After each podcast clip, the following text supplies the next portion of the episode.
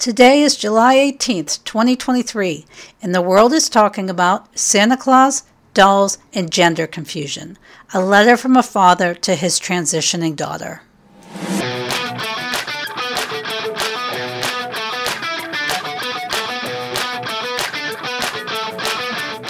You're listening to What in the World? A look at current events through the lens of biblical truth with Amy Travis.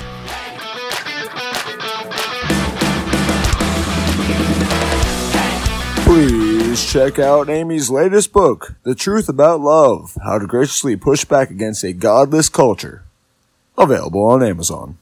This week in What in the World, we are going to take a different approach to one cultural issue that we've been discussing lately. Below is a letter from a broken-hearted father pleading with his 15 year old daughter to reconsider her decision to become transgendered. Although the conversation is hypothetical, the situation is not. Every day, parents, pastors, and concerned friends and family members are having to address the painful reality of young men and women, sometimes mere children, making a life altering decision with limited information.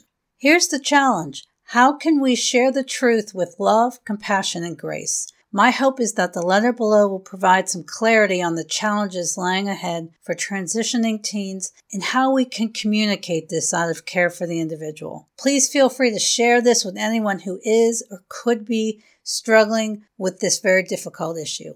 Dear Rachel, after our heated discussion tonight at dinner when you stormed to your room, I thought it might be better to write you a letter. You know that your mom and I love you very, very much, and even when you cut your hair and wanted to change your name. We've always supported your decisions and will continue to do so, but there are some things that you need to know. First of all, we will always call you by the name we gave you, Rachel.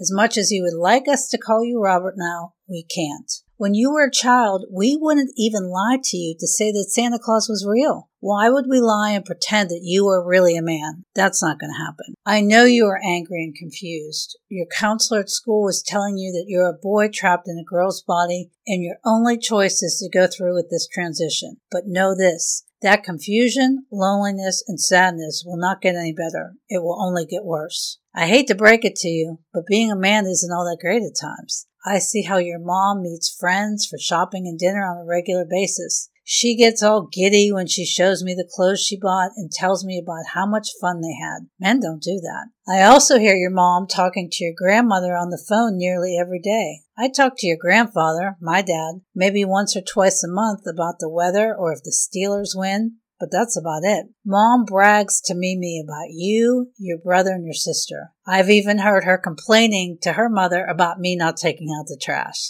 but you won't have to worry about that because you will never have a husband or children. When mom took you for your wellness checkup yesterday, the pediatrician prescribed medication for you known as puberty blockers. Let me guess. She told you the side effects are reversible, right? If you decide you want to go quote unquote back to being a girl, you can just stop the treatment and resume puberty. But that's not true. The results from these drugs are irreversible. Even if you were to stop taking them, your risk of cancer, heart disease, and sterility, not being able to have children, would still dramatically increase. Girls often experience a loss of bone density. This could stunt your height and make it more likely that you will break bones as an adult. So you can forget about playing basketball in college as you had always dreamed. And I know you hate going to the doctors, but you should be prepared for a lifetime of doctor and hospital visits. Medical providers will be all too eager to rush you through experimental treatments because you, a female transitioning to male, are worth over a million dollars to the healthcare industry because your surgeries are more complex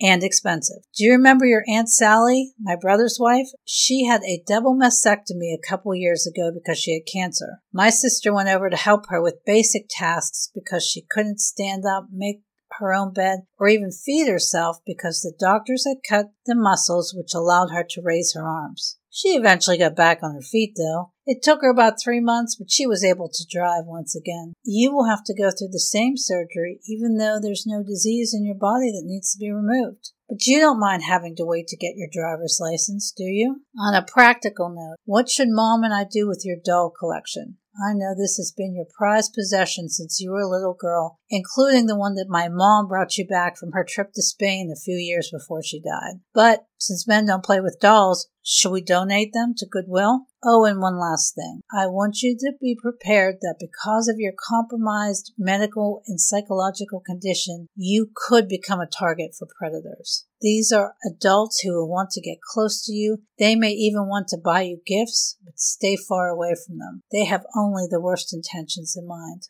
However, if you're not able to avoid them if someone hurts you, know this. As your father, I will do anything to protect you. Anything. If that day comes, we won't be able to have dinner together as we did tonight because I'll be in prison. But don't worry about me. With a good attorney, I could be out before your 40th birthday. Rachel, it's not too late to turn back. There is no shame. God has a plan and a purpose for your life, and part of that plan is for you to get married, enjoy intimacy with your husband, and have children together. If you continue down this path, you will never be able to experience the pleasure of sex. You may not understand what that means right now, but it will be tragic when you truly grasp what you've lost. As your parents, we will always love and support you, but we are pleading with you not to make a life altering decision that you could regret for the rest of your days. With much love, Dad. Thanks for listening, and remember to always pursue the truth. Your children and my children depend on it.